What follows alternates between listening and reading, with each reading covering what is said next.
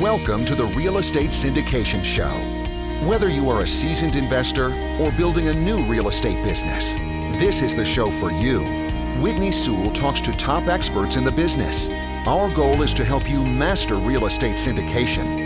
And now, your host, Whitney Sewell. This is your daily real estate syndication show. I'm your host, Whitney Sewell. It's that time of week again where my business partner, Sam Rust, takes over the show and interviews our guest. I hope you enjoy the show.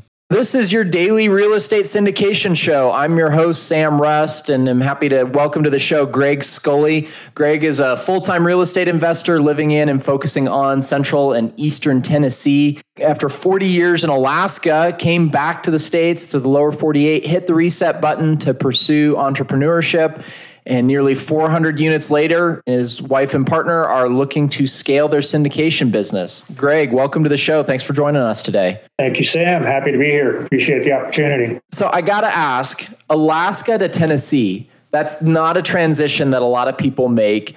What were the factors that played into that, and what led you and your wife to decide we need to hit this reset button? Tennessee specifically was an element of getting into this business as we got started, investing from Alaska proved to be very difficult. Did multiple market tours into Tucson, into Spokane, into Dayton, Ohio, but had a lot of trouble actually getting started. I think in retrospect, due to lack of boots on the ground and just having that network through an education platform that I was involved with and still involved with. The first deal came about in Tennessee, which we decided to invest in. And then a, a, second one came right behind that with most of the same group. So just as a function of getting involved in multifamily, the deals were in Tennessee and I had traveled back and forth from Alaska, sometimes, you know, four or five weeks at a time for about a year transitioning. My wife got down once and we did a small tour drive around. We were like, hey, this is nice down here. Let's go.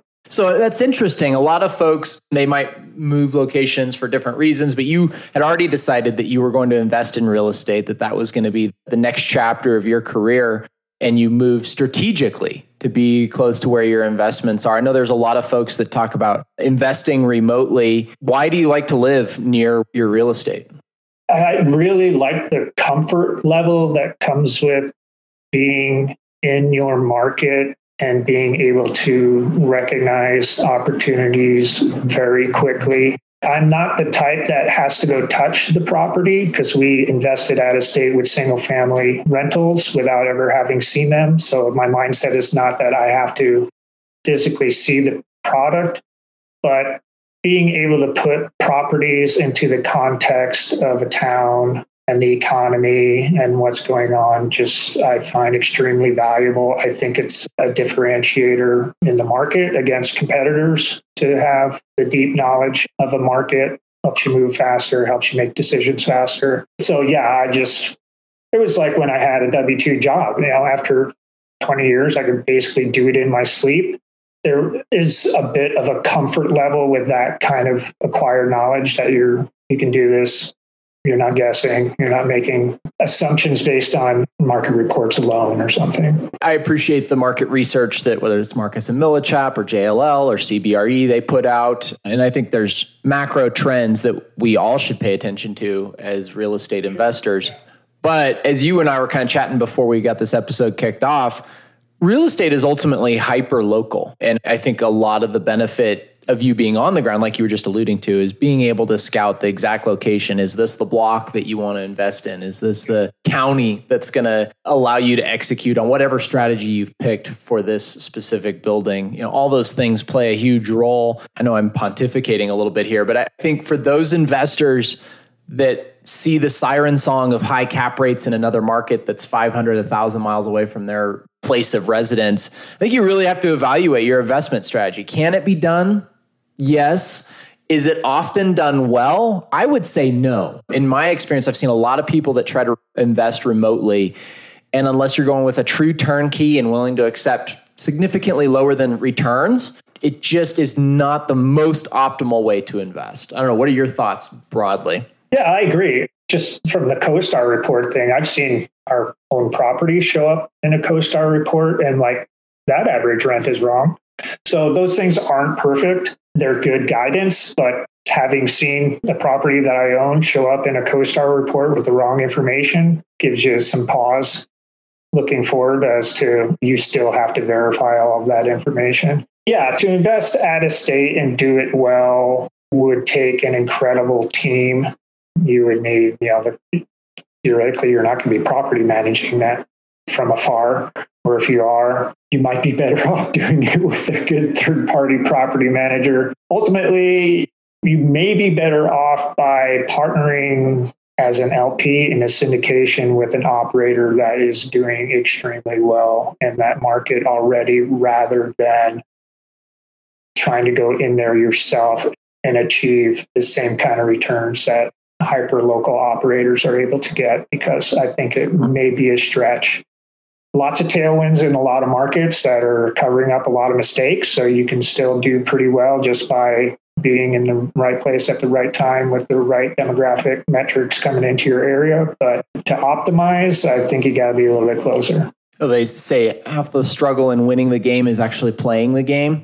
And I think if you look at the last 10 years, maybe going back at least five years, if you had bought almost anywhere in the lower 48, you're probably doing okay in commercial real estate, multifamily real estate, which is what we both specialize in.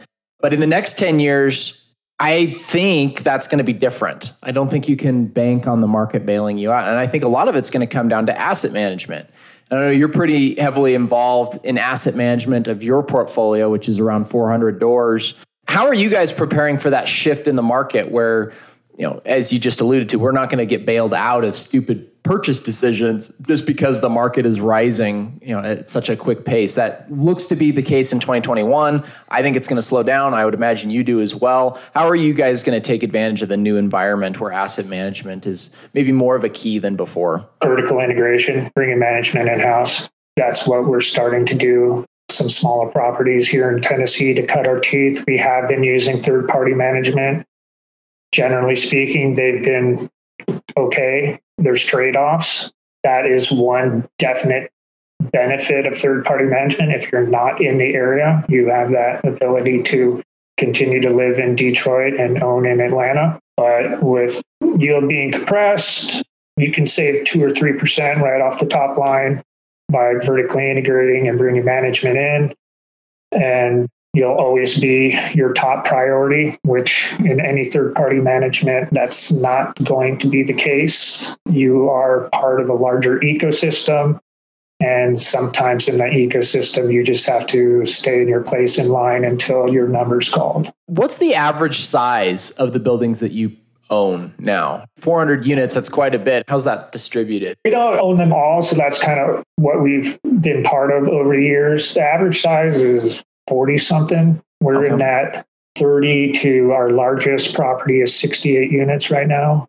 And that's actually in Wichita. So, Greg, what about that contradiction about not owning in your micro market? Read my mind. Yeah.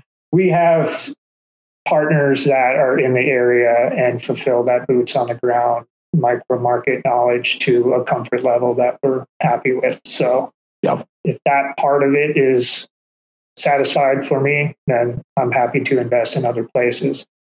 I got myself off track. So yeah, 40 to 50. We're trying to scale out of that because uh, for the scale reasons, uh, seeing sometimes how much time it takes to manage a 49 unit to manage a 150 unit now i realize would not be three times the amount of time it might be 10% more time or something like that definitely scale becomes an ever increasing factor, especially as you're pursuing vertical integration. We found that the smaller, really sub 100 units are just, they're trickier to manage. And I think there's a really good niche there and you can do very well. It's not to scare people away from those, but just once you get into the business and you build up that reservoir of knowledge and experience, you start wanting to apply it at a larger scale because as you alluded to just not that much more effort. It can be done. I mean if you can get a 30 unit and then a 40 unit and then another 30 unit and they're within a 20 mile radius you can achieve some scale doing it that way.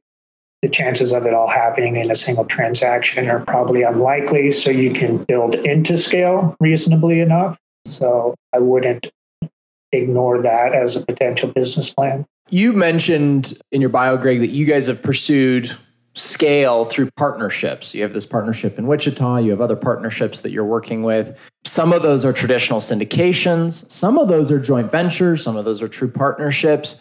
How do you pick which structure you're going to use and what's the specifically drilling down into syndication versus JV or joint venture? What are some of the advantages of each of those models? The joint ventures we've done typically on smaller projects where the you know the financial matrix might not support a syndication and an eight pref that would be easily communicated and basically sellable. So then we just revert back to a jv model and see how the returns look there. It gives you a lot more flexibility i think on what you can do with the business plan. If me and sam and you know, my partner Darren and maybe one or two other people find a project. And if it was a syndication, we might want to raise the entire capital stack for rehab and capex. Whereas with a joint venture, we can look at that maybe a little bit more holistically and raise less on the front end. I'll agree that you know, cash flow can be piled into the deal to fund some of the rehab and capex. Some of those decisions are a little bit easier to make as a small group.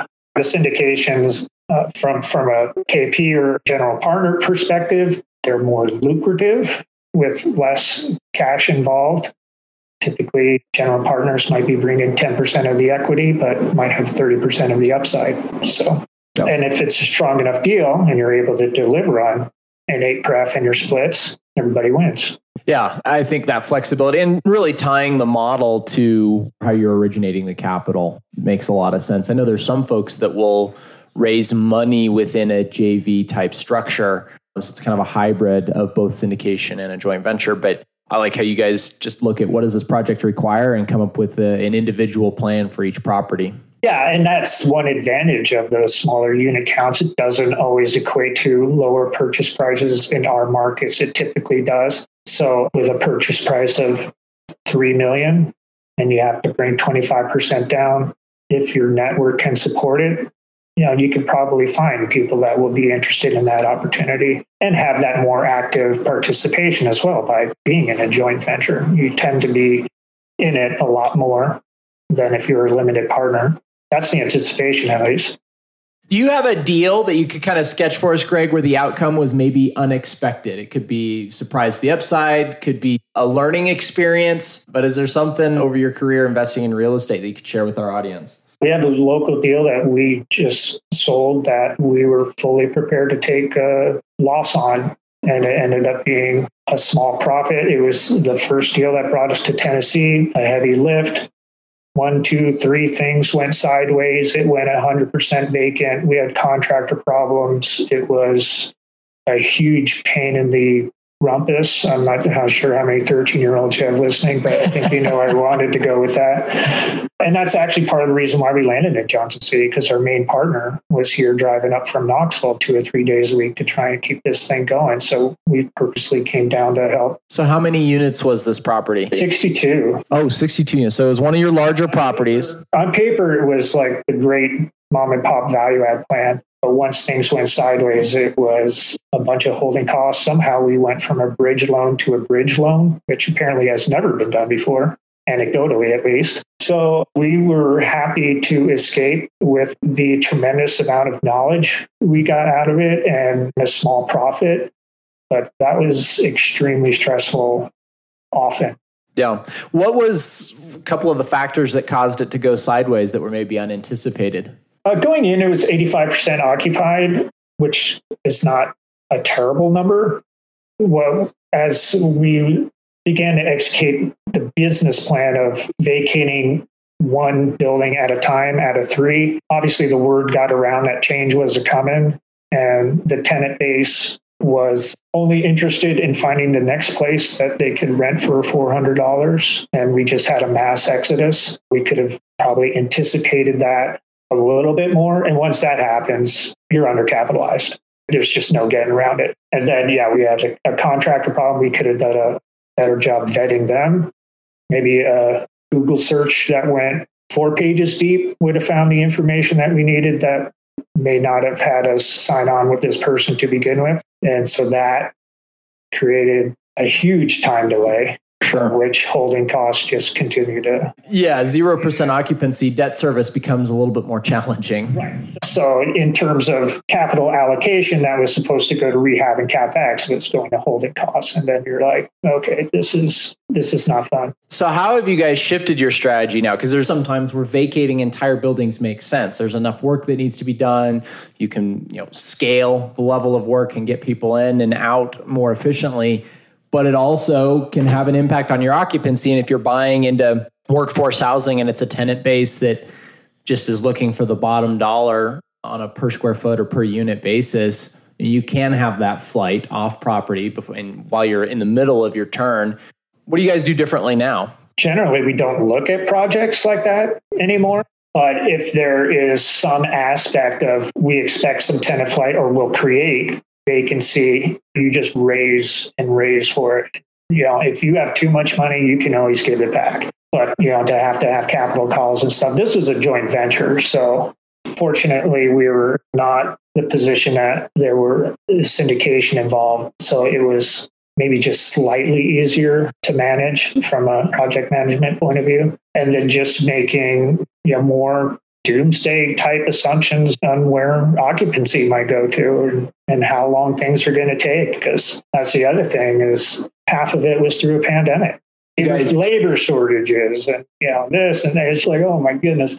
So yeah just being very honest with ourselves about budgets time downside scenarios risk and is from a risk adjusted point of view is this even worth it I think that's the biggest question is the opportunity cost. We've had a couple of options here in the last six months or so to look at deals that would have been heavy value adds, not quite scrapes and rebuild, but nearly to that point where you're probably taking most of your units down to studs and you, you know, the entire project needs, you know, call it 30,000 a door in investment. And the rates of return can look appealing when you're comparing it to a traditional value add but you have to dig a little bit deeper and, and think of the opportunity cost. And what am i missing out on by taking on this goliath that has so much risk to the downside frankly and how much time i'm going to have to sink into that project? And could i execute on two or three you know lighter value adds that while they might not individually equal the return cumulatively you're much much further ahead? That's something that we're balancing and i would encourage our audience to balance as well just because you can get net the highest return, that's not the only piece of the puzzle you need to pay attention to. Yeah, absolutely. Because, I mean, your debt is riskier, it's more expensive, it's usually short term. Yeah, we have had opportunities that were similar in, you know, the sniff test. It's like, oh, yeah, we've seen something like this before. And we're just like, no, thank you. People do it all the time. You know, there's a niche of people that can do that kind of stuff we don't have all the pieces in our immediate network to take that on. So we're just not going to do it. Yeah, that makes a lot of sense. As we're getting close to wrapping up here, Greg, a question that I've been asking a lot of guests recently is where are we headed? What is your investment thesis moving forward? There's a lot of interesting data out there. The Federal Reserve has been very interventionist, to put it lightly, into our monetary policy as a nation. Real estate generally right now is the sexy class to invest in. Everybody wants to invest in real estate. I've heard a lot of people, and I'm sure you have as well. Now is the best time to invest in multifamily. You and I, we both are investing in multifamily, but what do you see in the next 18 months? What keeps you up at night? What gets you excited? Everything in between. I mean, I read the broad level type stuff because I want to stay informed. I don't think a lot of it really affects our day to day running of our business. You do have exposure to the credit markets. And, you know, we saw that in 2008 where it was largely centered around Phoenix and Miami and, and a few other places that took the brunt of what was going on. Back in Alaska, oil prices were tremendously high and we were fine. So, I mean, that's just an example of how market specific things are. We all had to deal with changes to the credit side of it, people were less likely to loan, you know, things like that. You can't escape that from a national level. But ultimately, we are just extremely focused on just running our business and seeing what's going on in our market and the demographics. You know, we're in Tennessee. through COVID. We've had some nice demographic tailwinds that we didn't have in our pro forma. And we're not geniuses. We're not going to say we forecasted that because we didn't. So it's just a matter of operating where you are to the best of your ability and looking at your finance or you know your situation very holistically and keeping your options open. So I generally think multifamily is going to do pretty well, especially in the markets that we're focused on. So we're more f- trying to find that balance between giving the market the credit it deserves for the upside that we think is coming and still being defensible and conservative enough in our underwriting to account for any potential risk. Number one thing that's contributed to your success, Greg, you guys have grown a business from nothing, moved down to Tennessee. You've overcome hurdles, you know, a 62 unit deal that sounds like it would have sunk a lot of other folks. You guys demonstrated real resilience to pull that through, and you've got a pretty significant portfolio now. What do you attribute that to? Just a lot of persistence. I think that's just sticking with it. There's been multiple, and it wasn't even that 62 unit. We were in another project that got off to not a rocky start. It, it's a fine project that is doing very well, but in the contract phase of it, there was a few difficult moments where you you're like, we're stuck. There's no way this is going to end well. And you just keep plugging along and you find a solution. So we all have to recognize the challenge, but not get consumed by it and get to the point where you're defeated. Just keep plugging away, keep persevering. This is a slow game.